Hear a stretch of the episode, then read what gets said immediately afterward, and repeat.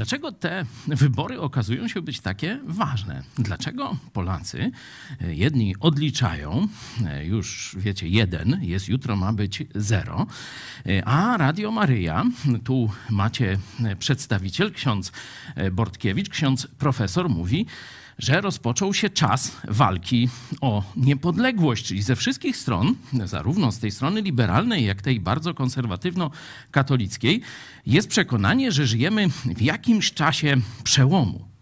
Przed czym Polacy uciekają? Czego chcą? I najważniejsze dla nas, jak my, ewangeliczni chrześcijanie, uczniowie Jezusa Chrystusa, powinniśmy się w tych czasach zachować. Cieszę się, że ponad godzinę spędzimy razem, by o tym porozmawiać.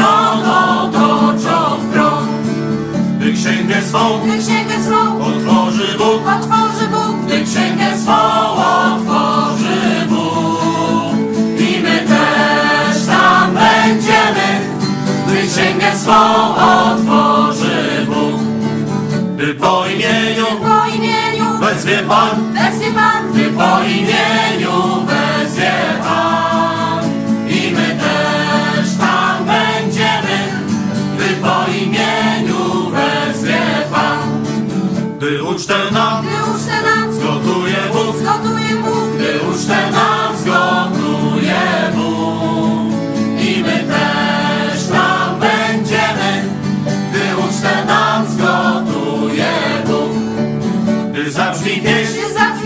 Alleluja, alleluja, gdy zabrzmi pieśń, alleluja. I my też tam będziemy, gdy zabrzmi pieśń, alleluja. Alleluja, alleluja, alleluja, alleluja, alleluja, alleluja. I my też tam będziemy, gdy zabrzmi pieśń, alleluja.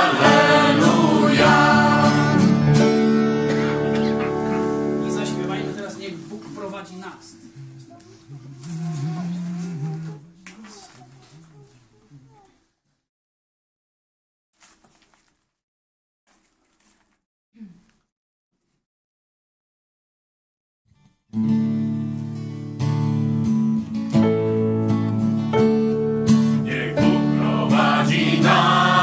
Jego armia z wrogiem idzie w tam. Dziś walki nadszedł czas, zwycięstwa są pisane nam. Do boju dzisiaj wzywa nas ten sam, co zawsze drogi Pan. Jak jeden mąż stoimy, obok świadków towarzyszy nam. Do boju dzisiaj wzywa nas ten sam, co zawsze drogi Pan. Jak jeden mąż stoimy, obok świadków towarzyszy nam. Na dobrze znany głos ruszamy, wrażą widać moc. Nie znajdziesz lęku w nas, nie przyzna Bogu oddać los. Upada, lecz podnosi się pomiędzy nami ten i nie spadnie żaden z naszych głów. Upada, lecz podnosi się pomiędzy nami ten i łuk. Nas sam ochrania Bóg. Głos nie spadnie żaden z naszych głów. To nasze dzieło jest, temu Zbawcy czynem oddać cześć. Gdy boju przejdziem przez świat, pójdziem razem sen na wieść. Alleluja, zwycięży znów nieliczny przecież Boży lud. To z wiarą w słowo zacznie, temu zawsze błogosławi Bóg. Alleluja, zwycięży znów nieliczny przecież Boży lud. To z wiarą w słowo zacznie, temu zawsze błogosławi Bóg. Jeszcze na koniec zaśpiewajmy Ruszaj, ruszaj.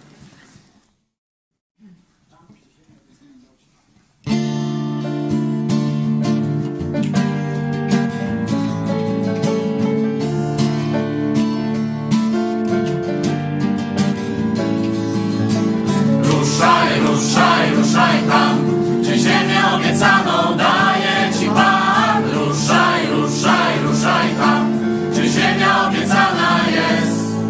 Wyruszył kiedyś tam Abram ze swego chaldejskiego. Powiedział, że przyszedł taki czas i usłyszał. Ruszaj, ruszaj, ruszaj tam, gdzie ziemię obiecaną daje Ci Pan. Tam, gdzie ziemia obiecana jest. Już czekasz tyle lat, by zacząć z Bogiem żyć prawdziwie. Powierzysz, że przyjdzie taki czas i usłyszysz. Ruszaj, ruszaj, ruszaj tam, gdzie ziemię obiecaną daje Ci Pan. Ruszaj, ruszaj, ruszaj tam, gdzie ziemia obiecana jest. Już życia sens, masz dość świata, ludzi, samego siebie. Lecz uwierz, że przyszedł taki czas i usłyszysz. Ruszaj, ruszaj, ruszaj tam, gdzie ziemię obiecaną daje Ci Pan. Ruszaj, ruszaj, ruszaj tam, gdzie ziemia obiecana jest. Ruszaj, ruszaj, ruszaj tam, gdzie ziemię obiecaną daje Ci Pan. Ruszaj, ruszaj, ruszaj tam, gdzie ziemia obiecana jest. Ruszaj, ruszaj, ruszaj tam, gdzie ziemia obiecana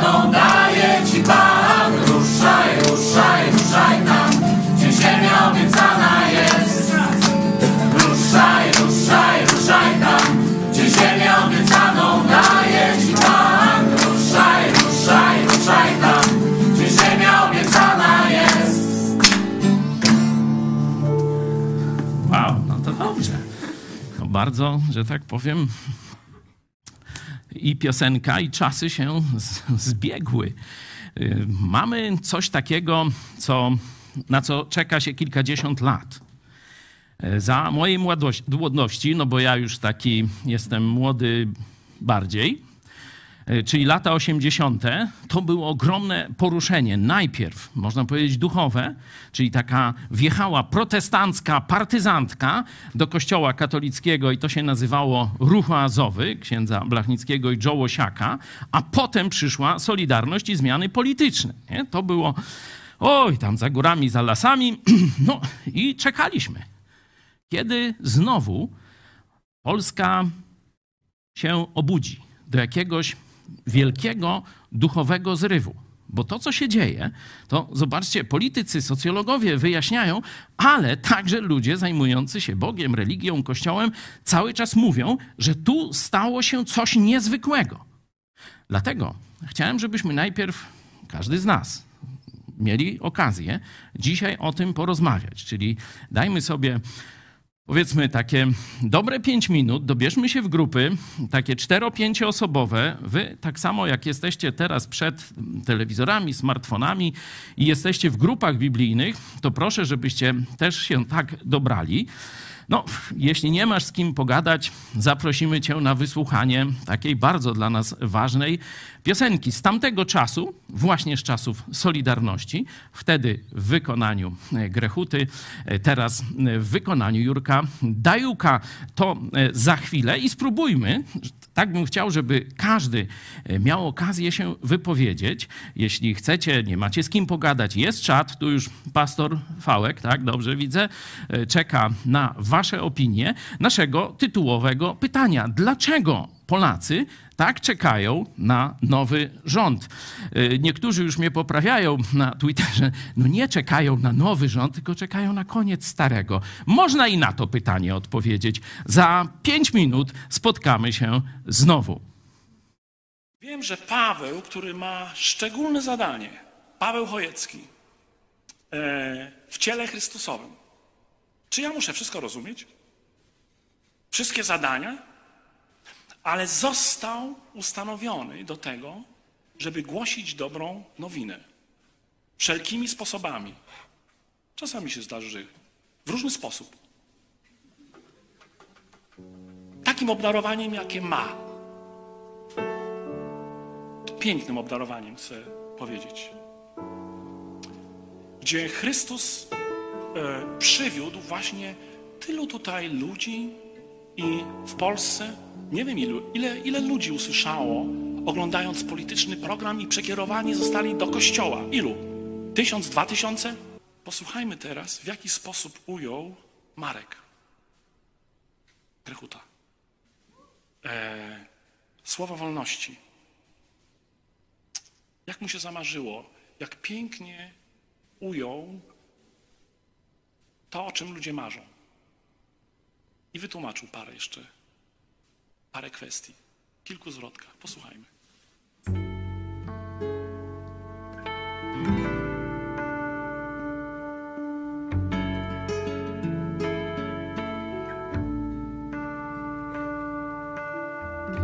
Gdy widzisz ptaka w locie, jak wolny jest, gdy płynie sobie aż po nieba kres, wiedz, że niebo bywa pełne wirów i burz, a z lotu ptaka już nie widać róż. Bo wolność to nie cel, lecz szansa, by spełnić najpiękniejsze sny, marzenia. A wolność to ta najjaśniejsza z gwiazd, promyk słońca w gęsty las, nadzieja. Wolność to skrzypce, z których dźwięków cud potrafi wyczarować mistrza trud.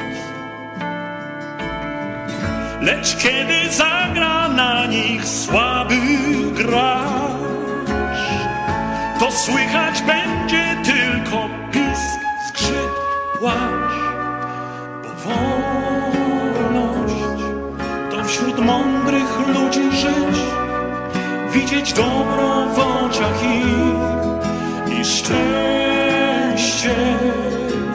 Wolność to wśród życia gór i chmur, poprzez każdy bór i mur znaleźć przejście. Wolność lśni wśród gałęzi wielkich drzew, które pną się w słońce, każda w swoją stronę.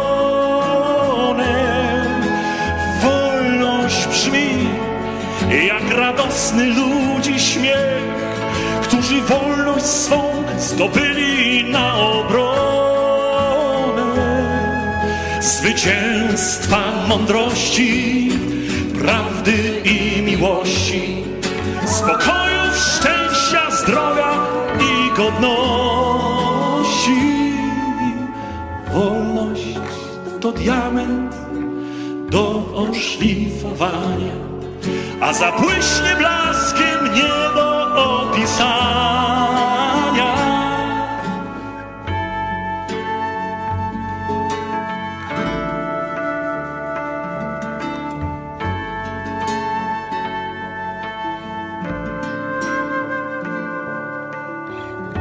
Wolność to także i odporność serc,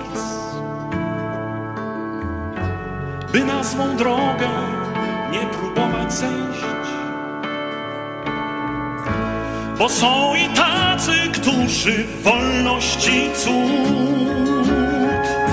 potrafią wmierzać swoich sprawek brud. A wolność to królestwo dobrych słów, mądrych myśli, pięknych słów, to wiara w ludzi. Mo wolność ją wymyślił dla nas Bóg, aby człowiek wreszcie mógł w niebie się zbudzić.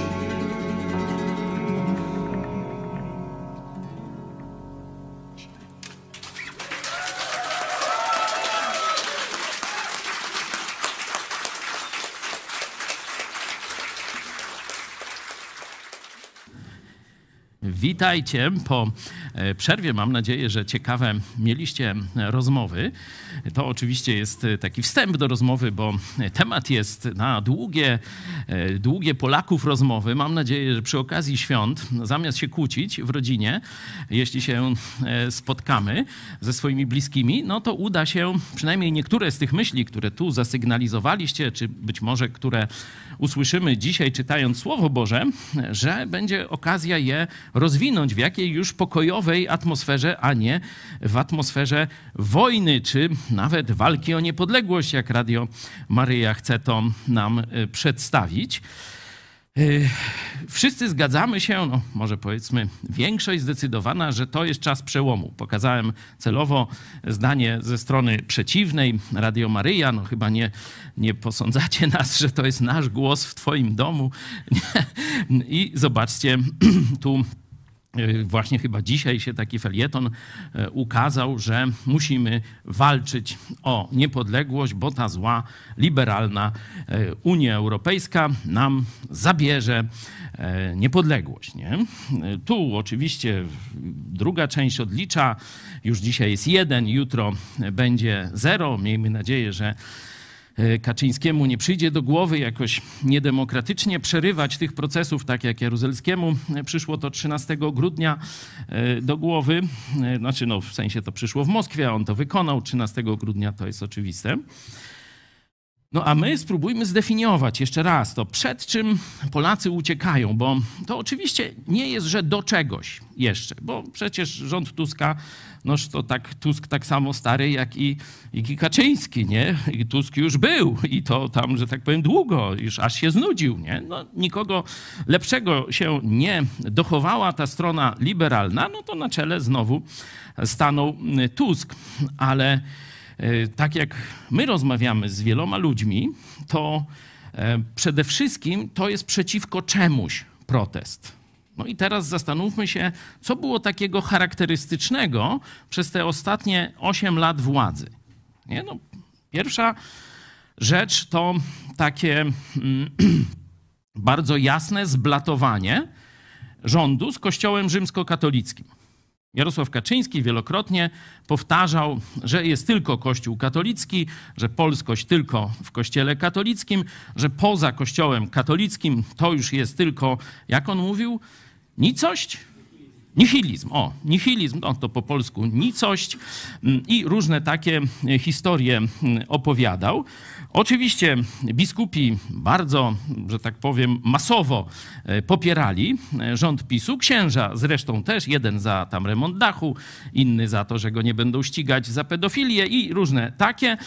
W każdym razie tych powodów było naprawdę dużo. Jakimś takim no, wręcz symbolem tego no, bluźnierczego i niemoralnego sojuszu tronu i ołtarza był drugi katolicki ślub Jacka Kurskiego, czyli takich ust Jarosława Kaczyńskiego, szefa telewizji pisowskiej. Tu widzicie, biskup Jędraszewski to błogosławi. To jest według Kościoła katolickiego oczywiście nieważne, ale w Polsce jest ważne. Nie? Przypominam, że poprzednie małżeństwo błogosławił sam Jan Paweł II, czyli albo on już się całkiem rozleciał, pomylił i nie wiedział, co robi, albo Jędraszewski jednak nagina naukę czy wyroki sądowe Kościoła katolickiego, a Kaczyński, mówiąc, że to jest właśnie ostoja moralności, ten, zobaczcie, bezczelnie ten korowód rozpusty prowadzi, nie? Także tu to przeżywaliśmy, to jest symbol tego zblatowania. A drugi, czyli można powiedzieć katolicka dominacja. I jeszcze to za chwilę o tym więcej powiem. Nie tylko dominacja w sensie rządu, w sensie wyciągania pieniędzy, w sensie bezkarności, ale w sensie ogłupiania narodu. To jest najgorszy wpływ Kościoła katolickiego na Polskę w tym sensie duchowym. Potem jeszcze mówię, ten wątek rozwinę. Ogłupianie za pomocą swoich zabobonów, czyli odciąganie ludzi od Chrystusa ku takim bzdurom jak 8 grudnia między 12 a 13. Niebo przyjmuje, szczególnie bezpośrednio. No to takie kucypały. Moi znajomi katolicy profesorowie taką durnotą się popisywali, czy bardzo takie znane osoby, na przykład Piotr Wojciechowski, możemy to pokazać. O, to jest ten, który no, mówi, że wyrastają mu nogi z ruchu azowego. No niczego nie zrozumiał, jak widać, z ruchu azowego. No i on o takie kucypały, że między 12 a 13 jest godzina łaski. To jest oczywiście symbol zabobonu, symbol durnoty, którą wszczepia w naród polski Kościół rzymskokatolicki. Ale niektórzy pisowcy dotknęli też drugiego tematu, że co spowodowało ten brak 1, 2 czy 3%. Pycha i buta tej katolickiej władzy. Skąd ona wyrasta?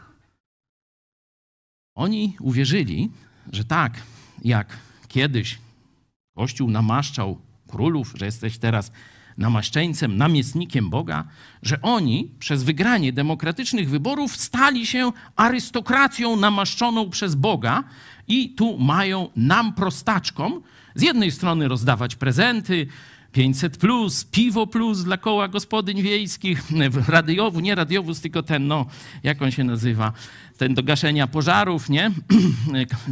Tu dla tej ochotniczej straży pożarnej. Teraz już afera się z tego robi. Wiecie jaka? Rok czasu czekali. Ile pożarów można było ugasić tymi samochodami, a oni czekali, żeby polepszyć sobie wynik wyborczy. Być może ktoś zginął przez brak tego samochodu. Zobaczcie, jaka to jest bezbożna, bezwzględna władza, nie? Że czekali, żeby dać tuż przed wyborami, a mieli pieniądze już na to i mogli kupić te samochody strażackie rok temu. Nie? Pycha i buta. czyli feudalizm. Oni traktują nas z buta. No i się dziwią, że wreszcie Polacy mówi, poszł won, parobku. Słoma ci z butów wystaje, żaden żeś namaszczeniec ani arystokrata. Jeśli już chcesz się modlić, to spowiadaj się do prokuratora. Ale to tam już jak zero minie, nie? Czyli pojutrze i tak dalej. Nie? Czyli mamy dwie rzeczy. Zabobon, ciemnotę, którą próbują duchowni katolicy narodowi wtłaczać, odciągając ich od Boga. Bo to nie jest tak, że wiecie, to jest bez znaczenia. Polacy żyją w duchowej ciemnocie, ślepocie przez właśnie tych fałszywych pasterzy, o których Jezus mówił. Jeśli idziesz za ślepym, to nie tylko on w dół wpadnie, ale i wszyscy, którzy za nim idą. A drugie to zblatowanie Kościoła, biskupów, hierarchii z partią polityczną spowodowało, można powiedzieć, powrót myślenia feudalnego u władzy. Przypominam, że z krajów protestanckich minister to kto to jest? Bo to tak tam zaczęli nazywać. Prime minister, angielska szkoła demokracji. Prime no to pierwszy, nie? A minister, wiecie co to jest? To nie administrant, że chodzi za księdzem i mu sukienkę podnosi, żeby mu się nie tam obłociła. To jest sługa. Sługa ludu, sługa narodu. Naród go wybrał do roboty i mu płaci i wymaga. Nie? To jest protestanckie rozumienie władzy państwowej. Katolickie to jest namaszczeniec, to jest miąć czapkę, to jest kłaniać się. To jest oczywiście naginać prawo, bo to się zaraz zaczyna. To jest wykorzystywać wszystkie instytucje państwa do zwalczania opozycji i tak dalej, i tak dalej. Łamać konstytucję, wszystko co chcesz, bo feudał karze. Noż to sługa musi. Przeciwko temu się Polacy zbuntowali. No a teraz odpowiedź na to nasze pytanie, co dalej też z tym zrobić. Zobaczcie, że Biblia pokazuje, że narody mają różne cechy i niekiedy nawet do dziś, czyli mogą mieć długo te cechy.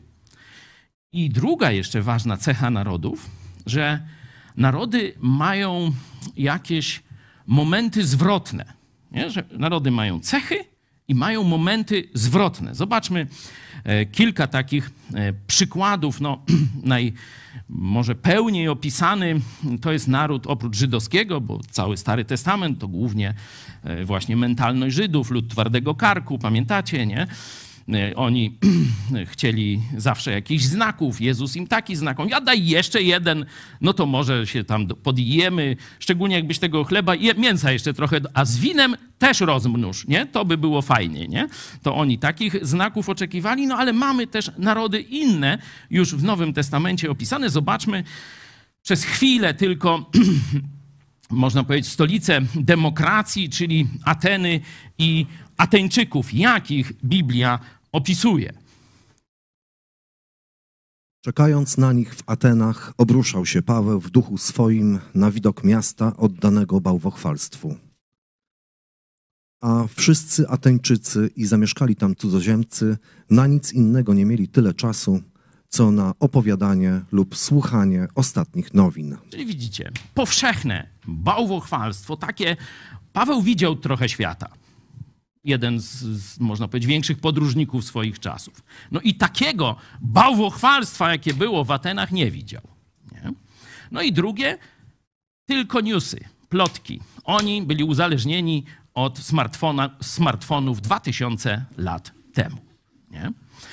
To jest cecha, można powiedzieć, taka religijno-społeczna tego narodu. No i zobaczcie, jak apostoł Paweł wchodzi do tego narodu z Ewangelią o darmowym zbawieniu.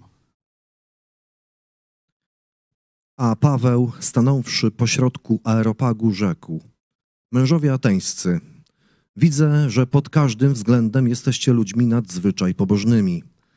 Przechodząc bowiem i oglądając wasze świętości, znalazłem też ołtarz, na którym napisano nieznanemu Bogu.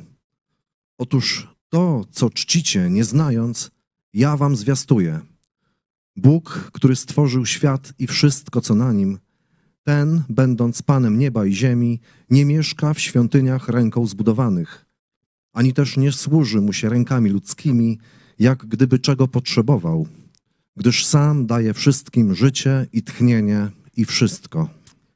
Amen. No, zaczyna, tak można powiedzieć, budując grzecznościowo, budując pewne, można powiedzieć, mosty komunikacji. Dalej jeszcze, zobaczycie, będzie cytował ich poetę, to możecie sobie doczytać, ale mówi, że jesteście bardzo religijnymi ludźmi. Mówi, przechadzając, widząc wasze świątynie, wasze figury, wasze obrazy, znalazłem coś ciekawego. Znalazłem ołtarz. Agnosto Teo, nieznanemu Bogu. I tu dotknął pewnej historii, ja nie będę mówił, możecie sobie przeczytać na ten temat więcej. To jest historia związana z Atenami sprzed kilkuset lat, gdzie oni właśnie pierwszy raz usłyszeli o prawdziwym Bogu, przynajmniej pierwszy raz, który mamy udokumentowany. Nie? Ale zobaczcie, pomimo tego, że najpierw mówi do nich tam grzecznościowo, to zaraz mówi, Bóg nie mieszka w budynkach ręką zbudowanych. I nie służy mu się, wiecie, korale się wierza, papkę się przynosi, zjedz, napij się i tak dalej, nie? Stroju, nie ubiera się bogów. W katolicyzmie no to jest to, że tam muszą sukienkę zrobić, do Watykanu jest święcenie i później nakładają sukienkę na bozie, nie? Także takie rzeczy mają. No to jest absolutnie niezgodne z chrześcijaństwem, dlatego nazywamy to zabobonem i to jest delikatne określenie. Zobaczmy, co dalej. On oczywiście mówi Ewangelia, nie będę całości wam pokazywał, ale dochodzi do pewnego momentu związanego z tą 12, 13 przyjmowaniem w niebie. Zobaczcie. Bóg wprawdzie puszczał płazem czasy niewiedzy. Teraz jednak wzywa wszędzie wszystkich ludzi, aby się upamiętali. Gdyż wyznaczył dzień, w którym będzie sądził świat sprawiedliwie przez męża, którego ustanowił, potwierdzając to wszystkim przez wskrzeszenie go z martwych. Dzięki. Kiedy Bóg wzywa?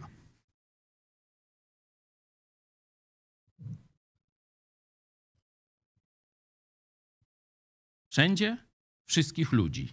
Kiedy? Między 12 a 13 przejmuje, potem kancelaria zamknięta. Nie? Teraz on im mówi. Do tej pory Bóg puszczał płazem, czyli nie karcił narodów za lekceważenie prawdy.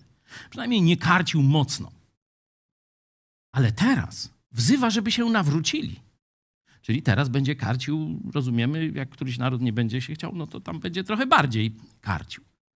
Zobaczcie, w innych miejscach, na przykład list apostoła Pawła do Koryntian o tym czasie łaski, między 12 a 13, 8 grudnia co roku. Minęło, kto się nie załapał, no to sorry, winę tu. Jak dożyjesz, no to wtedy pamiętaj o tej 12, żeby ci nie minęło.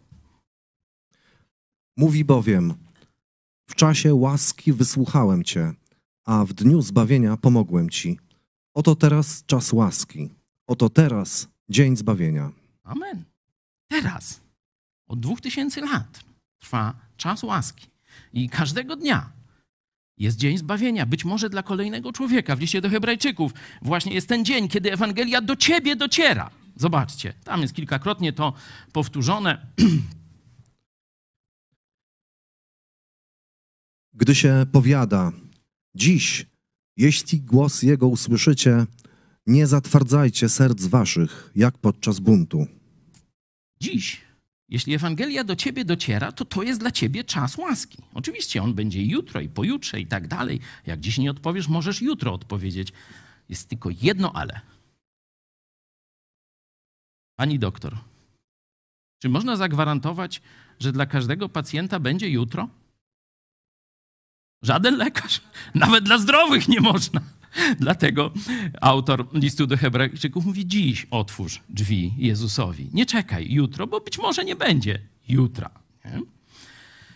Pokażę wam jeszcze slajd z episkopatu, bo tutaj tacy katolicy, profesorowie, różni sobie udostępniali. A tu zobaczcie, co episkopat, czyli wszyscy biskupi katolicy razem wzięci. Ponad 100 tego towarzystwa się zebrała. I zobaczcie, co ludowi objawili. Jezus powiedział do świętej Małgorzaty. Jak to się czyta? Ktoś wie? No ale dobra, no, niech będzie dalej. Przystępującym przez 9 z rzędu pierwszych piątków miesiąca do Komunii Świętej dam łaskę pokuty ostatecznej, że nie umrę w stanie niełaski ani bez sakramentów świętych. Nie będę się nad tym pastwił, pokazuję tylko dowód ciemnoty i zabobonu biskupów, nie jakichś oszołomów. To oni. Taki chłam. I to zobaczcie, mówią, że to Jezus powiedział. O! Całkowicie sprzeczne z Pismem Świętym. Każdy nowonarodzony chrześcijanin może to łatwo udowodnić, jakie to kucypały opowiadają biskupi katolicy, jak zwodzą naród. Wróćmy jeszcze do Koryntu. Przepraszam, do Aten, do Koryntu za chwilę przejdziemy. Oni nie usłuchali tego wezwania. Przynajmniej nie usłuchali masowo. Możemy to zobaczyć w następnych wersetach. A gdy usłyszeli o zmartwychwstaniu, jedni naśmiewali się, drudzy zaś mówili: o tym będziemy cię słuchali innym razem. I tak Paweł wyszedł spośród nich. Lecz niektórzy mężowie przyłączyli się do niego i uwierzyli, a wśród nich również Dionizy Areopagita i niewiasta imieniem Damaris oraz inni z nimi. Tak, no zobaczcie, że w Biblii nie ma listu do kościoła w Atenach. Pewnie był, ale jakoś niczym się nie wybił. Nie? Także zaczęli się śmiać, kiedy usłyszeli o zmartwychwstaniu, o konieczności uwierzenia w Jezusa ku nawróceniu, przebaczeniu wszystkich grzechów. Tylko niektórzy dali się przekonać, przyłączyli się do Pawła. Jest z imienia jakiś, to musi być jakiś taki marszałek, może Hołownia czy ktoś taki, nie?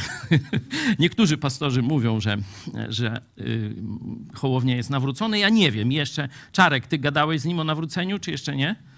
Jeszcze nie, tylko o świętym Mikołaju. Dobra, no to następnym razem go zapytaj. Ale też podkreślona, zobaczcie, jest rola kobiet. Tu konkretna, też jakaś bardzo znana, czyli z jakiejś tam arystokracji kobieta też uwierzyła. Tu tak przy okazji, żeby jeszcze zakończyć ten wątek feudalizmu. Wiecie, skąd jest słowo ksiądz? Skąd się wzięło? W językach słowiańskich słowo ksiądz pochodzi od słowa książę. Czyli zobaczcie, że oznacza feudała, który rządzi nad ludem. A wiecie, od jakiego słowa pochodzi słowo pastor? To z łaciny od słowa pasterz, który pasie, prowadzi, poświęca się dla swoich owiec. Dlatego jeśli któregoś z pastorów nazwiecie ksiądz, to jest to dla nas obraza. Bardzo proszę, szczególnie jak będą w tych telewizjach mówić o protestanckich mszach albo o protestanckich księżach. To jest obraza dla protestantów, bo ani mszy nie odprawiamy, ponieważ raz na zawsze Jezus zapłacił za wszystkie grzechy, a przywódcy chrześcijańscy służą, a nie są feudałami namaszczonymi, którzy mają monopol na hokus pokus, abrakadabra i tak dalej. Nie? Wszyscy jesteśmy przed Bogiem równi. No to jeszcze zobaczmy kilka innych przykładów narodów w różnych stanach. Tu mieliśmy Ateńczyków. Teraz na chwilę do Samarii. To takie miejsce, w którym żyli ludzie, którzy wzięli część tych żydowskich nauk, ale byli poganami. Wielka nienawiść. W każdym razie, tu mamy jedno z miast, żyją w czarnoksięstwie. Nie? Nie będę tego czytał, możecie sobie zobaczyć. Tam jest potęga czarnoksięstwa. Oni wierzą w czarowników, w jakieś magiczne moce i tak dalej. Są narody, które i dzisiaj w ten sposób żyją. Przejdźmy może do Efezu. O, ten to jest fajny. Nawet bardziej niż fajny. Też nie będę czytał historii. Oczywiście przychodzą misjonarze, jest mówiona Ewangelia i oni, tam ci, którzy są przeciwni chrześcijanom, ci, którzy mają interes w kulcie bogini Artemidy Efeskiej, podburzają tłum, mówiąc, że bogini ta będzie poczytana za nic i że ta, którą czci cała Azja i świat cały, może być odarta z majestatu. A gdy to usłyszeli, unieśli się gniewem, czyli widać, że to byli bardzo porywczy i fanatyczni ludzie. Zaczęli wrzeszczeć, wielka jest Artemida Efeska. Wiecie, ile czasu? 2 godziny. No, mają rozmak. No to już kolejny naród, ale są i fajne społeczności, na przykład Berea. Społeczność żydowska, zobaczcie, w Berei szlachetniejszego usposobienia, całe społeczeństwo. Przyjęli oni słowo z całą gotowością i codziennie sprawdzali, czy to, co apostołowie mówią o tym, że Jezus jest Mesjaszem, zgadza się z proroctwami Starego Testamentu. Codziennie badali pisma, czy tak się rzeczy mają. I to Bóg pochwala tych, którzy sprawdzali w Biblii, czy to prawda, co usłyszeli. Wy też możecie to zrobić tak jak Berejanie. To, co ja tu mówię, se wszystko posprawdzajcie, poczytajcie więcej i zobaczcie, Bóg mówi, że to jest dowód szlachetnego usposobienia. Odrzucenie Słowa Bożego bez sprawdzenia jest dowodem czegoś przeciwnego. No to jedźmy na Kretę. No tu nie za dobrze się dzieje, proszę. To sobie przeczytajmy, żeby trochę było weselej. Jeden z nich, ich własny wieszcz, powiedział: Kreteńczycy zawsze łgarze, wstrętne bydlęta, brzuchy leniwe. Świadectwo to jest prawdziwe. Dla tej też przyczyny karć ich surowo, ażeby ozdrowieli w wierze. Zobaczcie, tutaj i taka narodowa myśl reformatorska, czyli pogańska myśl, można powiedzieć, i chrześcijańska się zbiegają. Świadectwo to jest prawdziwe o Kreteńczykach, mówi apostoł Paweł i tutaj daje pewne wytyczne, jak z nimi postępować, ale jak, czyli no, myślę, że udowodniłem dość wyczerpująco tę tezę, że każdy naród ma różne cechy i te cechy, na to się jeszcze nakłada pewna koincydencja czasowa. Czyli, że jest czas dla każdego narodu, gdzie coś szczególnego się dzieje.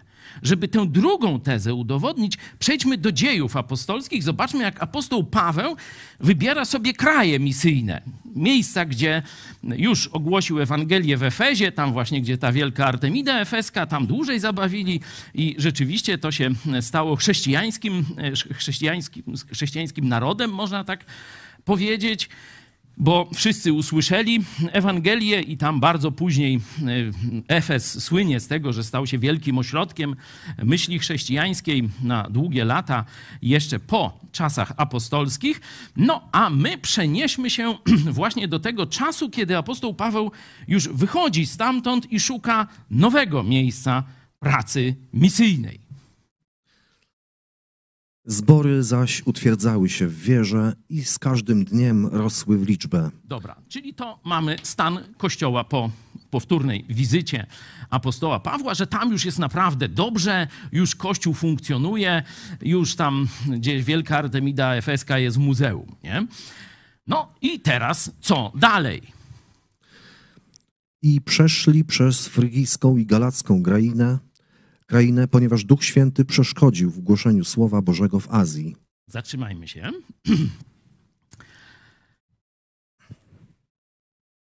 Duch Święty przeszkodził. O, pierwsze takie ostrzeżenie. Oni mieli swoje plany. gdzieś po ludzku wymyślili, że będą szli teraz w kierunku gdzieś tych krain, a Bóg mówi nie. Zobaczmy dalej. No to oni próbują może tam, może gdzie indziej, nie? A gdy przyszli ku Mizji, chcieli pójść do Bitynii, lecz duch Jezusa nie pozwolił im. Minąwszy Mizję, doszli do Troady. Stop, dzięki. No jak?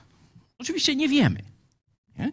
Dopiero tutaj, za chwilę, kiedy Bóg im wskaże cel, troszeczkę widać, jak to się stało. W jakiś sposób szczególnie, bo przypominam, mamy czas szczególny.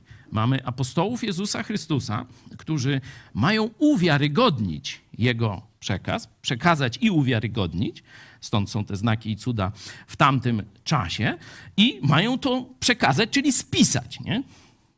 Stąd to wszystko, co mamy, jeśli chodzi o ich urobek, nie? I druga rzecz, mają dotrzeć, bo ten nakaz idźcie na cały świat, nie? Czyli mają dotrzeć jak najdalej się da. No to oni poszli i próbują.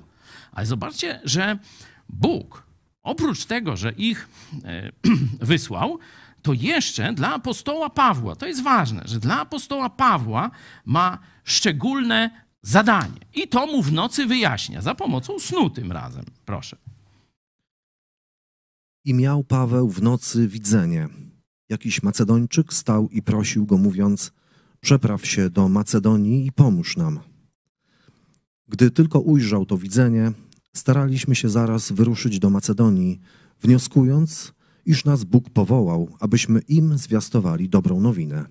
Zobaczcie, że Bóg w tym momencie nie chciał, żeby ta główna grupa misyjna tamtego świata szła do tych innych krain, tylko żeby poszła do Macedonii. Można się zapytać, dlaczego?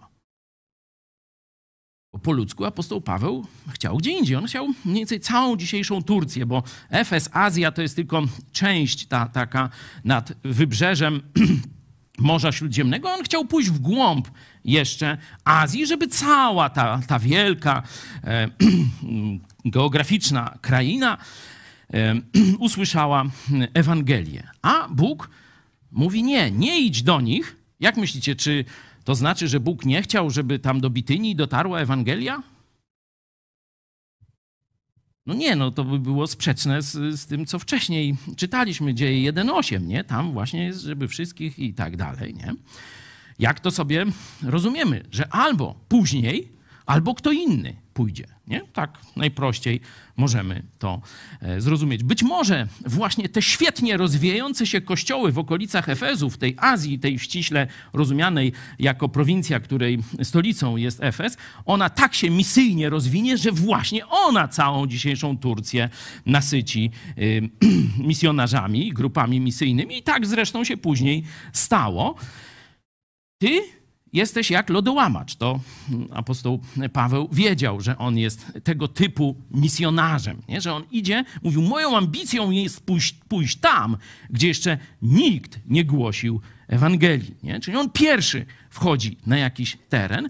No i teraz widzimy, że Bóg dla tego narodu, dla Macedończyków, dla Macedonii uznał, że teraz jest czas, żeby Ewangelia do nich dotarła na masową skalę. Tak odczytuję to zdarzenie. Nie? Nie mówię, że dzisiaj Bóg będzie do nas przemawiał przez sny, czy w jakiś inny Duch Święty będzie nam zabraniał, czy nakazywał, tylko pokazuje wniosek, że Bóg miał czas szczególny dla Macedończyków. I mówił, teraz idź do nich. Teraz oni czekają.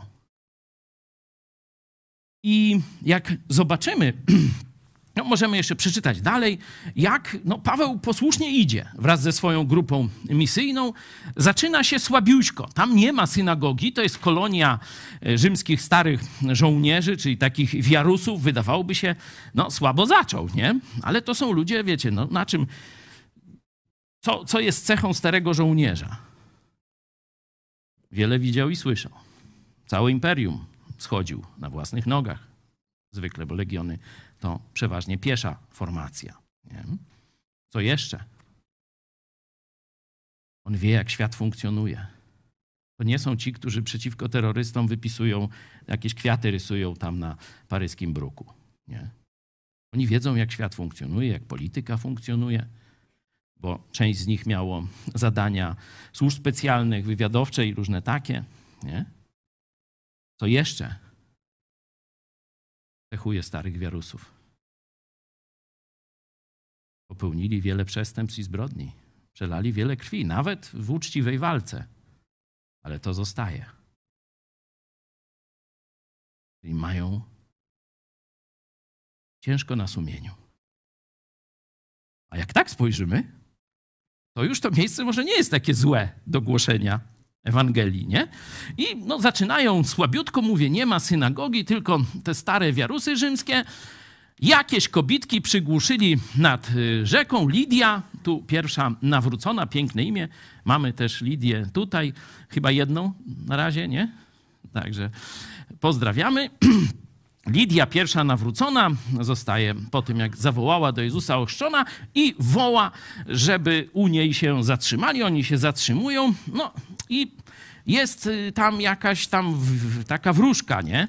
I ona za pieniądze wróży. Nie? I tam się jedno sprawdza, taka widać, że coś tam z diabłem miała do czynienia, czyli tam część ich się sprawdza, nie? I ona zaczyna wołać za Pawłem, tu 17 werset. Ci ludzie są sługami Boga Najwyższego i zwiastują drogę zbawienia. No diabeł wie o takich rzeczach. No przez wiele dni. Noż Paweł mówi, nie chciał tego słuchać. Pewnie ona wrzeszczała jakaś, wiecie, taka rozdarta baba to była, nie? Chłopy nie znoszą tego długo. Stąd w Księdze Przysłów jest taki werset o cieknącej rynnie, nie? Czyli tu mają chłopy niższą odporność. Paweł też miał niższą. Mówi, wyłaź ty, rozkazuję ci w imieniu Jezusa Chrystusa, żebyś z niej wyszedł. I w tej chwili ten duch nieczysty, diabelski z niej wyszedł. No i tu się zaczęły problemy. No Paweł zrobił coś dobrego, wyzwolił kobietę z zabobonu, grzechu, ciemnoty, władzy diabła i tak dalej. A oni, ale kasiora się nie zgadza. Noż to zrobili tam oczywiście wrzawę. Paweł jest z towarzyszem, trafiają do więzienia, zostają zakuci w dyby, ale pomimo takich trudnych okoliczności ich przyrody, zobaczcie, to Bóg ich wysłał. Że niby czekają, a tu siedzą po kolana w łajnie, zapewnie w najgłębszym lochu, zakuci w dyby. Ładnie ich Bóg prowadzi. Ale oni śpiewają, oni wychwalają Jezusa, bo wiedzą, że coś dobrego z tego będzie. I gdzieś w nocy, nie wiem, czy to była ta 12, 13, chyba nie, ten czas łaski tu gdzie indziej wystąpił. Może katolicy będą też i wstawać gdzieś po północy i tam może druga zmiana czuwa w niebie między 0, nie mniej niż 0 a 1, nie? My sobie odliczamy 1 dzisiaj. W każdym razie Bóg ingeruje, spadają więzy, oni są wolni. Wtedy wbiega ten Rzymianin, patrzy, że więzienie otwarte, to mówi, chyba wszyscy spieprzyli. Dobywa miecza i chce się zabić. No bo wie, jaki będzie jego los, kiedy wypuścił wszystkich więźniów. A Paweł głośno woła. Nie rób tego! Wszyscy jesteśmy tu razem. Wtedy on... Przecież oni mogliby zawalczyć o swoje życie. Wielu z nim groziła śmierć. Być może niektórzy tej śmierci zaznali. Nie uciekli. On pada wzruszony i mówi, co mam zrobić, abym był zbawiony? No i wtedy słyszy, uwierz w Pana Jezusa. To, co my każdemu mówimy. Ale ciekawostka, bo oczywiście też kiedy uwierzył, przyjął chrzest, wyprowadził impreza, ale rano, zobaczmy, co się dzieje rano. Tu jest fajna sprawa z władzą państwową. Postąpili haniebnie. Niewinnych ludzi, którzy zrobili coś dobrego, wychłostali i wtrącili do więzienia bez nawet zbadania sprawy. No, to wszyscy myślą, rano, no to se Paweł pójdzie dalej w drogę. Nie. A gdy nastał dzień, posłali pretorzy pachołków, mówiąc, zwolnij tych ludzi. Stróż więzienny zaś oznajmił te słowa Pawłowi. Pretorzy przysłali polecenie, że macie być zwolnieni. Przeto wyjdźcie teraz i idźcie w pokoju. Paweł zaś rzekł do nich: wychłostawszy nas, obywateli rzymskich, publicznie, bez sądu, wrzucili nas do więzienia, teraz zaś potajemnie nas wypędzają? Nie, niech raczej sami przyjdą i wyprowadzą nas. Pachołkowie zaś donieśli pretorom te słowa. A ci, gdy usłyszeli, że są Rzymianami, zlękli się i przyszedłszy, przeprosili ich, wyprowadzili i prosili, żeby opuścili miasto. Gdy zaś wyszli z więzienia, wstąpili do Lidii, a ujrzawszy braci, dodali im otuchy i odeszli. Widać, że się nie spieszyli, nie? Jeszcze poszli, pojedli, popili, pogadali, no i gdzieś z wieczora poszli dalej. Jak myślicie, biorąc pod uwagę miejsce, gdzie to się dzieje, starzy rzymscy oficerowie tu mają swoje działki, swoje domy i tak dalej. Pretorowie, najwyższa rzymska władza, grzecznie przychodzą i przepraszają, kłaniają się 3 razy, żeby czasem prawda o tym, jak potraktowali rzymskich obywateli, nie doszła do cesarza. Jak to wpłynęło, jak myślicie, na ewangelizację w tym mieście? Ten proces, znaczy bezprocesie, bezprawie, które się tam dokonało. Zobaczcie, Bóg tym kieruje. Bóg się nimi opiekuje. Tak, dostali baty, cierpieli. Tak, siedzieli w dybach, to nie jest nic przyjemnego. W najgłębszym lochu, czyli wiecie, w fekaliach, tam się wszystko to nie było kanalizacji ani kafelek, tak jak teraz krowy mają, nie? Tylko był gnój tam na samym dole. A teraz najwyższa władza musi ich przeprosić i oni znowu publicznie chodzą po tym mieście, nie spiesząc się, i idą dalej, zgodnie ze swoim planem.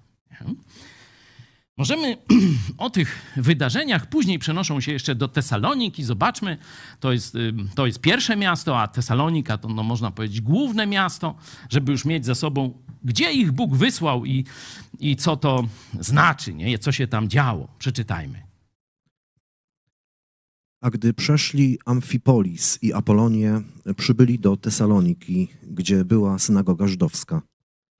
Paweł zaś według zwyczaju swego poszedł do nich i przez 3 sabaty rozprawiał z nimi na podstawie pism, wywodząc i wykazując, że Chrystus musiał cierpieć i zmartwychwstać. Tym Chrystusem, mówił, jest Jezus, którego ja wam głoszę. I dali się niektórzy z nich przekonać i przyłączyli się do Pawła i Sylasa, również wielka liczba spośród pobożnych Greków i niemało znamienitych niewiast. Ale Żydzi, powodowani zazdrością, dobrawszy sobie z pospólstwa różnych niegodziwych ludzi, wywołali zbiegowisko i wzburzyli miasto. Dobra, tu się zatrzymamy, bo to mniej więcej taka historia się powtarza wcześniej. Meneli jakiś sobie tam dobrali i robią hejt, robią tumult. Ale zobaczmy ten werset 4. Zobaczcie, jaka liczba, oprócz Żydów, widzicie? Wielka liczba. Pamiętacie Ateny, stolica, można powiedzieć, intelektualna, imperium? Tam bardzo niewielu. A tu zobaczcie, wielka liczba. Wow! Pobożnych Greków i niemało znamienitych niewiast. Tam był tylko 1 Grek i 1 Greczynka, nie? Pamiętamy. No, widzimy, że Bóg wiedział, co robi, nie? Kiedy ich tam nie do Bityni, tam idźcie. Ten naród był przygotowany. I możemy zobaczyć jeszcze tego ślady w liście do Koryntian, gdzie będzie o Macedończykach. Przeczytajmy fragment. A powiadamiamy was, bracia, o łasce Bożej okazanej zborom macedońskim, iż mimo licznych utrapień, które wystawiały ich na próbę, niezwykła radość i skrajne ubóstwo ich przerodziły się w nadzwyczajne bogactwo ich ofiarności. Gdyż w miarę możności, mogę to zaświadczyć, owszem, ponad możność, samorzutnie, usilnym naleganiem, dopraszając się od nas tej łaski, by mogli uczestniczyć w dziele miłosierdzia dla świętych i ponad nasze oczekiwanie oddawali nawet samych siebie, najpierw Panu, a potem i nam za wolą Bożą. Dobra. Ta myśl jest jeszcze powtórzona dalej, kiedy znowu za wzór ich stawia. Zobaczcie, że życia nie mieli łatwego. Nie był to też najbogatszy rejon w imperium. Dość biedne były to kościoły, ale kiedy przyszła potrzeba ofiarności, to apostoł Paweł ich daje nawet temu bogatemu, portowemu miastu, jakim był Korynt. Nie? Że zobaczcie, ci biedni ludzie dali najwięcej do tej pory. I później jeszcze tam raz ich daje za wzór. Tu możemy zobaczyć, ale jeszcze chciałem cofnąć, jeśli można. Oni najpierw siebie oddawali Jezusowi. Posłuszeństwo Jezusowi, a z tego wypływały te inne rzeczy. Przenieśmy się teraz do listów, no, dokładnie do pierwszego. Dwa są, możecie sobie oba przeczytać, ale zatrzymamy się tylko na pierwszym, żebyście zobaczyli, jak apostoł Paweł, pisząc już do Tesaloniczan, do Macedończyków, opisuje ich nawrócenie. A wy staliście się naśladowcami naszymi i Pana i przyjęliście słowo w wielkim uciśnieniu z radością Ducha Świętego, tak iż staliście się wzorem dla wszystkich wierzących w Macedonii i w Achai. Od was bowiem rozeszło się słowo Pańskie nie tylko w Macedonii i w Achai, ale też wiara wasza w Boga rozkrzewiła się na każdym miejscu, tak iż nie mamy potrzeby o tym mówić. Bo oni sami opowiadają o nas, jakiego to u was doznaliśmy przyjęcia, jak nawróciliście się od bałwanów do Boga, aby służyć Bogu żywemu i prawdziwemu i oczekiwać Syna Jego z niebios, którego wzbudził z martwych, Jezusa, który nas ocalił przed nadchodzącym gniewem Bożym. Dzięki. Oni to opowiadają o wierze kościołów macedońskich. Nawrócili się od bałwanów do Boga, aby służyć Bogu żywemu i prawdziwemu i żyć oczekiwaniem powrotu Jezusa. Wzorcowy Kościół. Jeszcze raz powtarzam. Bóg wiedział, co robi.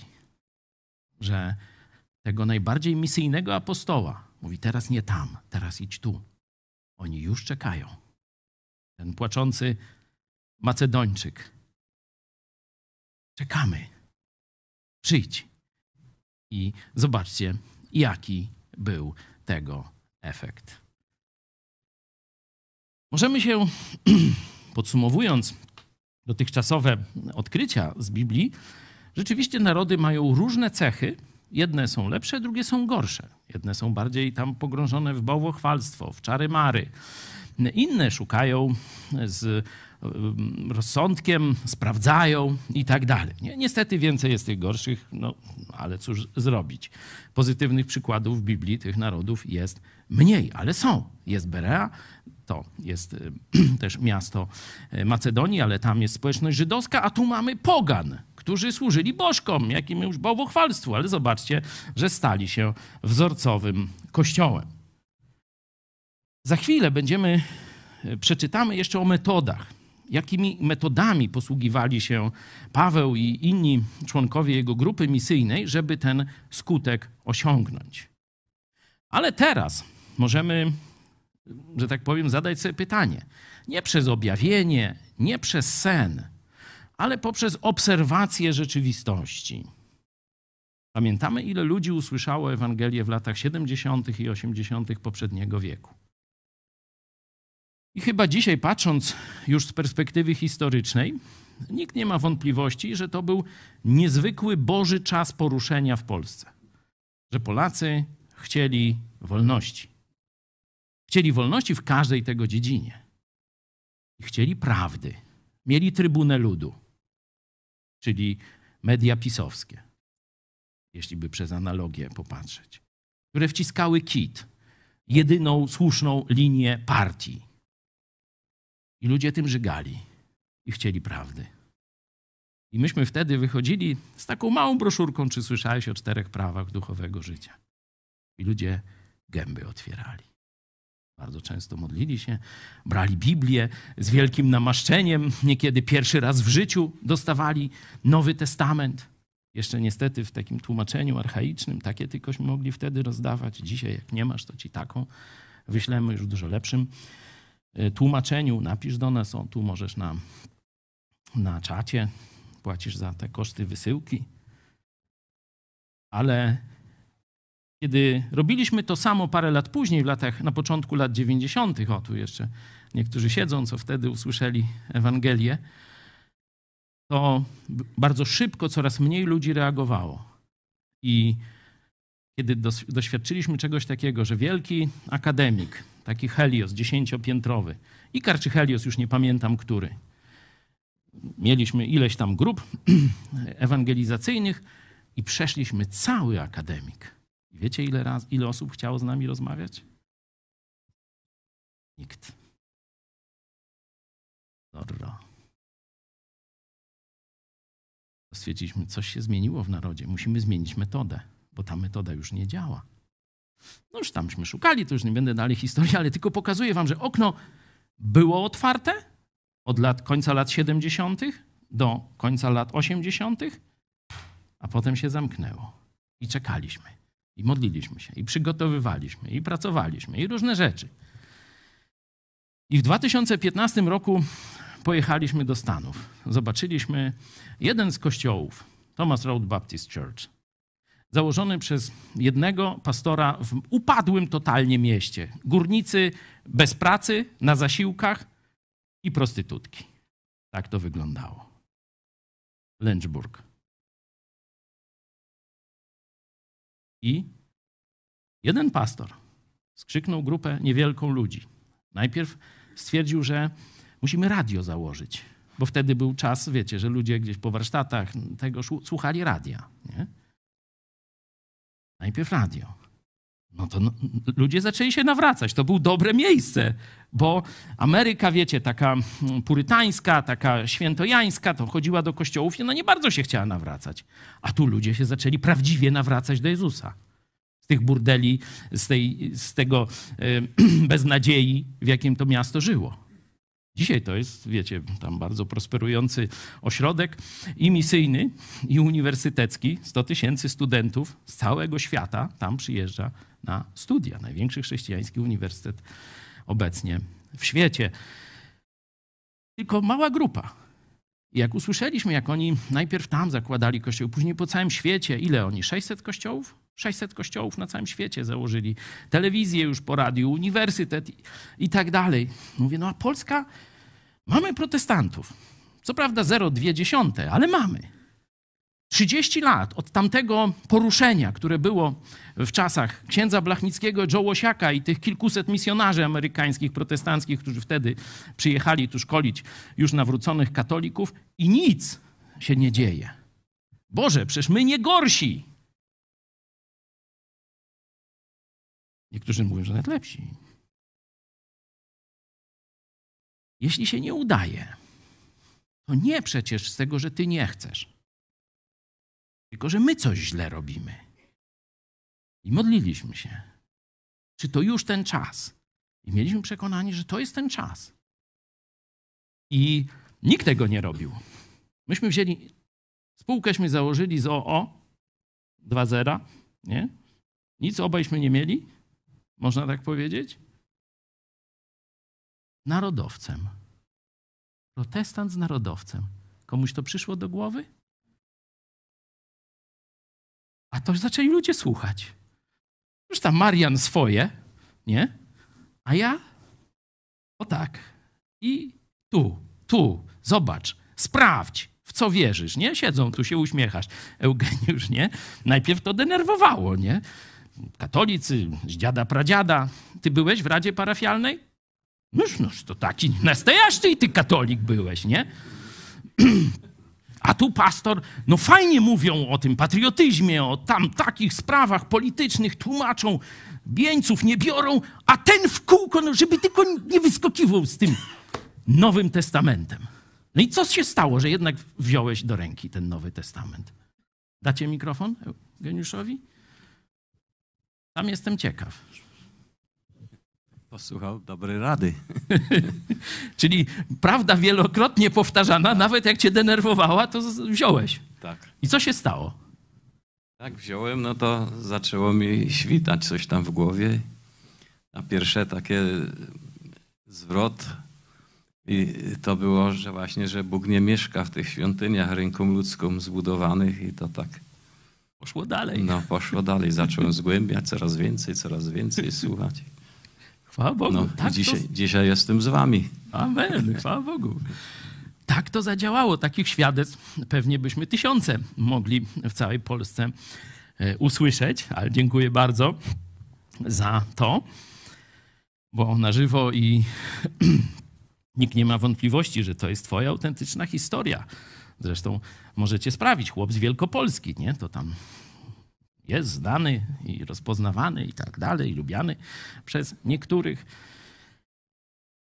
No, zrobiliśmy jakiś tam kawał roboty, nie będę za dużo o tej historii rozmawiał, ale dzisiaj mamy o studio, telewizję, słucha nas kilkaset osób w ciągu tam na żywo, w ciągu doby to są tysiące ludzi, no ale to jest ciągle mało, no bo Polaków są miliony, a nie tysiące, nie? Gdybyśmy w jakimś dzikim plemieniu, tam gdzieś w Amazonii, no toż jakby te tysiące nas słuchały, no to już by była robota skończona, a tu 40, 50, biorąc pod uwagę Polonię. Pozdrawiam Polonię, bo już nasze grupy misyjne wróciły od Olsztyna przez Holandię, Wielką Brytanię, Irlandię i oczywiście Stany Zjednoczone już są na pokładzie. Może w tej drugiej części jeszcze usłyszymy świadectwa od nich. To jest ciągle mało. No i modliliśmy się o więcej. To było pierwszą odpowiedzią Boga. No Bóg przyzwolił hejterom i prokuraturze Ziobry zacząć tę bezbożną robotę taką jak w Filipii robić. No dobra. Ja się tylko mówię, Boże, żeby z tego chwała wyszła dla Ciebie i żeby ludzie zobaczyli, czym jest katolicyzm. I czym to się różni od Twojego przesłania dzięki temu procesowi. Jeszcze jesteśmy w trakcie. Ale zobaczcie, że kiedy my na wiosnę rozpoczęliśmy taką akcję Idziemy po wolność i mówiliśmy, Solidarność zatrzymała się. Biskupi zdradzili naród i dogadali się z komuchami. I był właśnie gruba kreska, nie rozliczamy. Zobaczcie, że dzisiaj są dokładnie te same głosy, nawet ci sami ludzie, którzy mówią, PiS-u nie rozliczajmy, bo to bądźmy tacy łaskawi, miłosierni i tak dalej. Wielu ludzi, słuchaj, jak ich nie rozliczymy, to oni wrócą, tylko jeszcze silniejsi, jeszcze lepiej zorganizowani i zrobią nam to katolicką, tę katolicką dyktaturę, tylko lepiej, I prawdopodobnie wylądujemy w sojuszu z Białorusią, Węgrami, Rosją, nie wiadomo z kim tam jeszcze. Nie? I stwierdziliśmy, że to jest znowu czas jakiegoś przełomu. To na wiosnę było. Nie było. Wynik wyborów nie był znany, przypominam. Dzisiaj odliczamy jeden. Ale wtedy to było jeszcze w cholerę tych dni, nie? I nikt nie wiedział, kto wygra, a raczej, wiecie, tu służby informowały Kaczyńskiemu, że wygracie. Kościół mówił, my z partią, jak zawsze od 1950 roku. No. I księża przecież na ambon Achille gadali, głosuj na PiS, będzie na remont dachu. Nie? Albo teraz niepodległość stracim, jak Kaczyński władzę stracił. No ta niepodległość to byśmy szybciej z Kaczyńskim stracili. Przypominam tylko, że te partie konserwatywne, konserwatywno-narodowe, pseudopatriotyczne, jak spojrzycie na historię od Targowicy przez Endecję po dzisiejszy PiS, zawsze topiły Polskę w gównie. Nigdy nie wygrały niczego. Warto spojrzeć i wyciągnąć wnioski z historii. Siły reformatorskie też nie za bardzo, ale jednak trochę do przodu. Bo dzisiaj chyba 3 maja nie wspominamy biskupów katolickich i zdrajców spośród magnatów, czyli Targowicy. Tylko masonów, wolnomularzy jakichś, protestantów, reformatorów, czyli Konstytucję 3 maja, tak czy nie? I PiS też leci. Durni nie wiedzą, co świętują chyba. A wiecie, komu koronę polską chcieli oddać ci reformatorzy, których czcimy 3 maja? Niemcom, panie, Fetynom, Saksonii. A wiecie, kto nam miał udzielić pomocy, gdyby Rosja chciała nas najechać? A Niemcy, panie, Prusacy. Do tego Polacy wtedy, szczerze patrząc na sytuację geopolityczną, no stwierdzili, że jeśli tych nie będziemy mieć sojuszników, a słabi jesteśmy, to nas dzicz ze wschodu pożre, nie? Nie przewidzieli, że tym się bardziej będzie opłacać dogadać. No ale to już inna. To o historii pogadamy kiedy indziej. Teraz chciałem, żebyśmy przeszli do metod na koniec i żeby każdy coś sobie z tej listy długiej tych metod wziął dla siebie. Bo to, że jest czas przełomu w Polsce, że Polska ma już nowe pokolenie, które się zrywa do jakiegoś lotu. Nie wiemy jeszcze jakiego. Ja nie mówię, że wszystko dobrze pójdzie i oni się wszyscy nawrócą i będzie teraz 99 w okresie tam protestantów w Polsce. Nie. Może będzie 0,7 albo 2%. Nie? Może. Przypominam tylko, że w niektórych narodach tyle wystarczyło do dobrej zmiany, prawdziwie dobrej. No ale przejdźmy do metod. Czyli pierwszy list apostoła Pawła do Tesaloniczan. Apostoł Paweł opisuje, jak oni przyszli, z jaką postawą, jakie metody mieli, że taki sukces odnieśli w Bożej sprawie. I tu będzie bardzo wiele opisów ich działań. I jeszcze raz podkreślam, każdy, żeby sobie wybrał jedną rzecz, którą chciałby wprowadzić być może lub poprawić, jeśli jest jej zaprzeczeniem. W grupach biblijnych, kto jeszcze nas ogląda, wspiera, podziela nasze przekonania, nie jest w takiej grupie biblijnej, to albo na czat teraz do pastora Fałka się zgłoście, albo piszcie kontakt@idspodprad.pl, a zaraz się do was odezwiemy. Przeczytajmy, proszę, na koniec ten fragment dotyczący metody.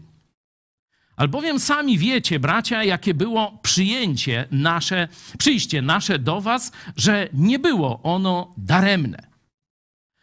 Ale chociaż przedtem, jak wiecie, w Filipi ucierpieliśmy i byliśmy znieważeni. No Paweł wie, no przyznaje, że to się stało na samym początku, można powiedzieć, tej wielkiej drogi. To jednak w Bogu naszym nabraliśmy odwagi. Pierwsze główne zastosowanie. Skąd masz szukać motywacji i zachęty? Gdzie?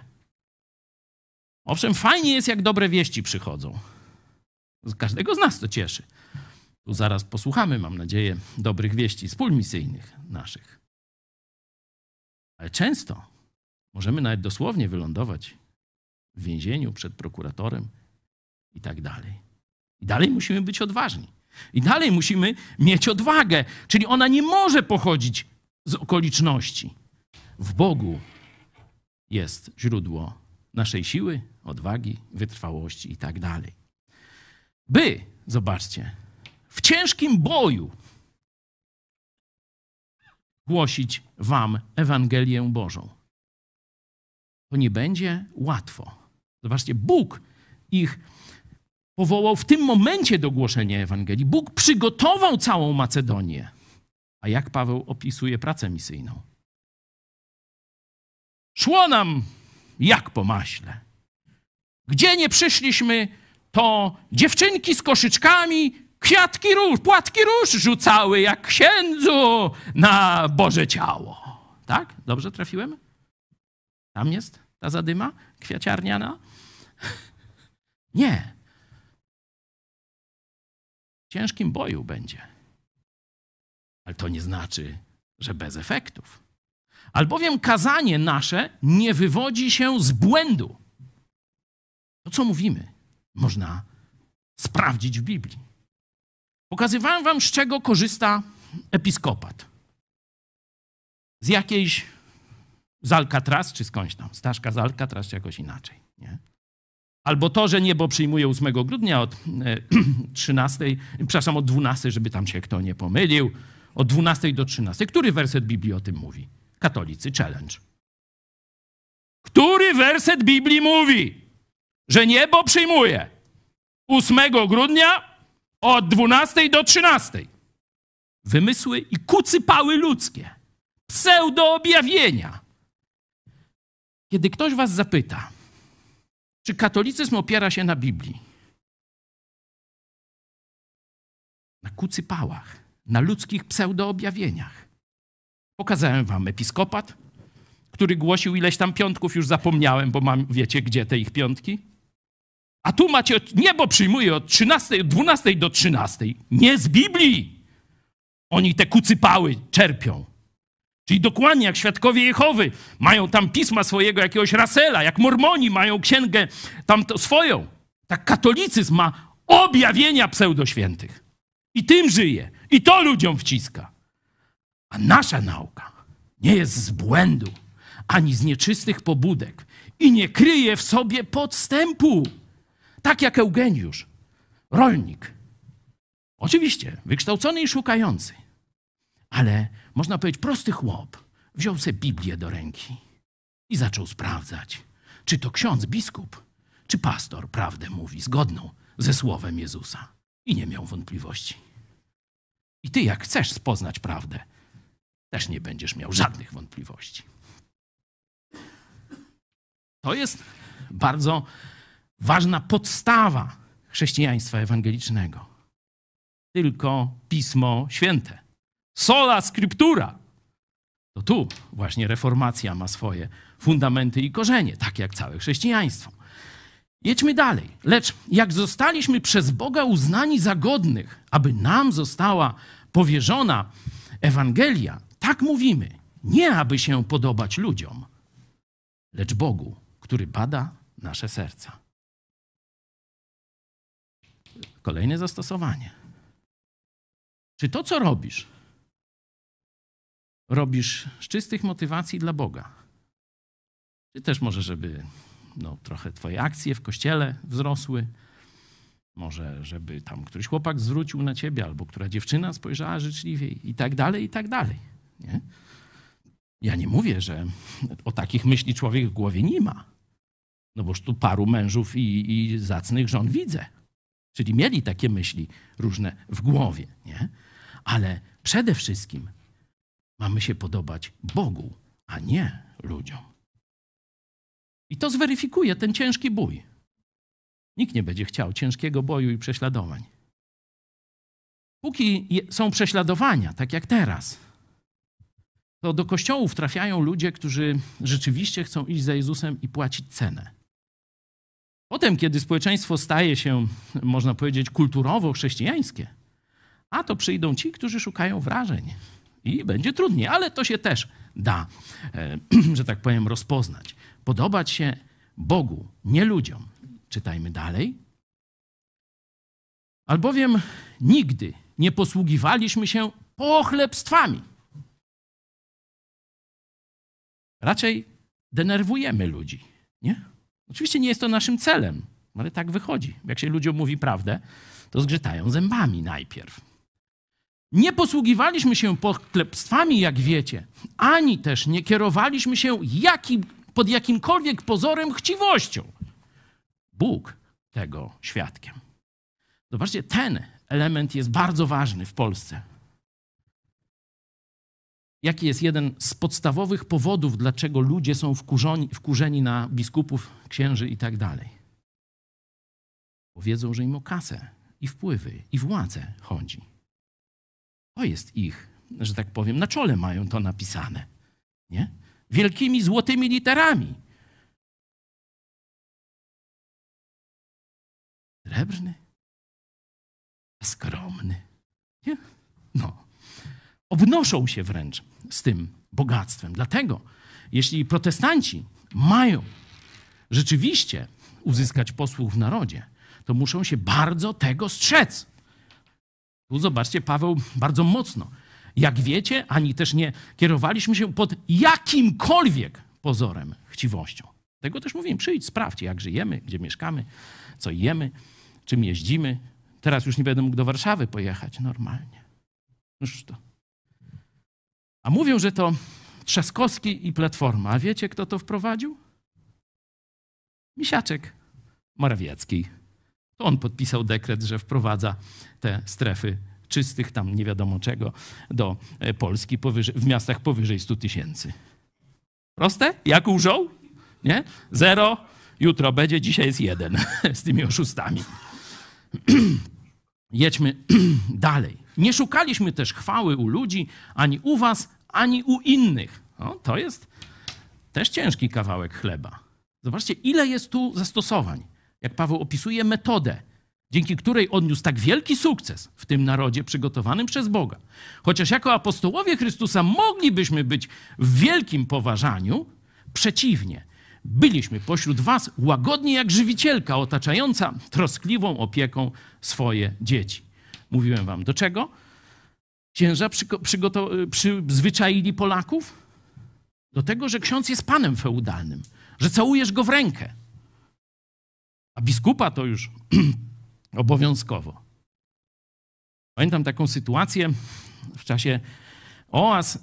Wydelegowano mnie jako młodego, takiego angażującego się, żebym dary księdzu, biskupowi wręczył. Z jedną jeszcze dziewczyną, bo to chłopak i dziewczyna, i my chleb.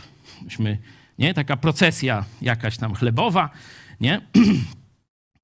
I wszyscy z tych oaz, no to jak przynosili, to klękali i całowali biskupa. Myśmy stanęli, cześć masz, nie? I poszliśmy.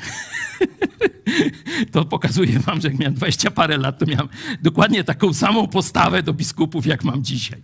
Nie, nie u ludzi, ani u was, ani u innych. Chociaż jako apostołowie i tak dalej, żywiliśmy dla was taką życzliwość. Zobaczcie, taką życzliwość, tak kochali tych ludzi, iż gotowi byliśmy nie tylko użyczać wam Ewangelii Bożej, ale i dusze swoje oddać, ponieważ was umiłowaliśmy. Ludzie muszą doświadczyć od nas prawdziwej miłości i poświęcenia dla nich. Jedźmy dalej, bo to nie koniec tej listy. Już bardzo, bardzo krótko. Wszak pamiętacie, bracia, trud nasz i mozuł, pracując nocą i dniem, aby dla nikogo z was nie być ciężarem, czyli tylko dobrowolnie, nic z przymusu, głosiliśmy wam Ewangelię Bożą. Wy jesteście świadkami i Bóg, jak i tu kolejne zastosowanie. Czy takie jest twoje życie? Jak świętobliwe i sprawiedliwe i nienaganne było postępowanie nasze między wami wierzącymi. Czy to jest twoja triada? Święte, sprawiedliwe, nienaganne postępowanie. Chcesz mieć sukces? Chcesz się przydać w Bożym Królestwie? No to masz przepis. Tak, postępuj. Wszak wiecie, że każdego z was niczym ojciec dzieci swoje napominaliśmy i zachęcali i zaklinali, abyście prowadzili życie godne Boga. Zobaczcie, ten czas to nie był, żeby sobie o fiu bździu i o nie wiadomo Marynie pogadać. Napominaliśmy, zachęcali, zaklinali, abyście prowadzili życie godne Boga, który was powołuje do swojego królestwa i chwały. A przeto i my, i tu ostatnie zdanie, z którym was zostawię, a przeto i my dziękujemy Bogu nieustannie. To jest dla mnie ważne zastosowanie. Ja myślę, co trzeba zrobić, a zapominam, że trzeba nieustannie dziękować Bogu też. A przeto i my dziękujemy Bogu nieustannie. I teraz zobaczcie najważniejsze za co. Że przyjęliście Słowo Boże, które od nas słyszeliście, nie jako słowo ludzkie, ale tak, jak jest prawdziwie, jako Słowo Boże, które też w was, w wierzących, skutecznie działa. To jest cel naszej pracy misyjnej, aby ludzie przyjęli słowo, które im głosimy, nie jako nasz wymysł, ale jako tak, jak jest naprawdę. Słowo Boga. Jeśli cytujemy Biblię, jeśli tłumaczymy Biblię, to głosimy ludziom słowo Boga, które ich przemienia, które da im zbawienie, a potem będzie ich przemieniać. To jest. Zobaczcie, jaka długa lista metod, które apostoł Paweł i jego grupa misyjna zastosowali w Macedonii i osiągnęli tak wielki sukces. Mamy wzór. Możemy dyskutować, czy to jest analogiczny czas w historii Polski.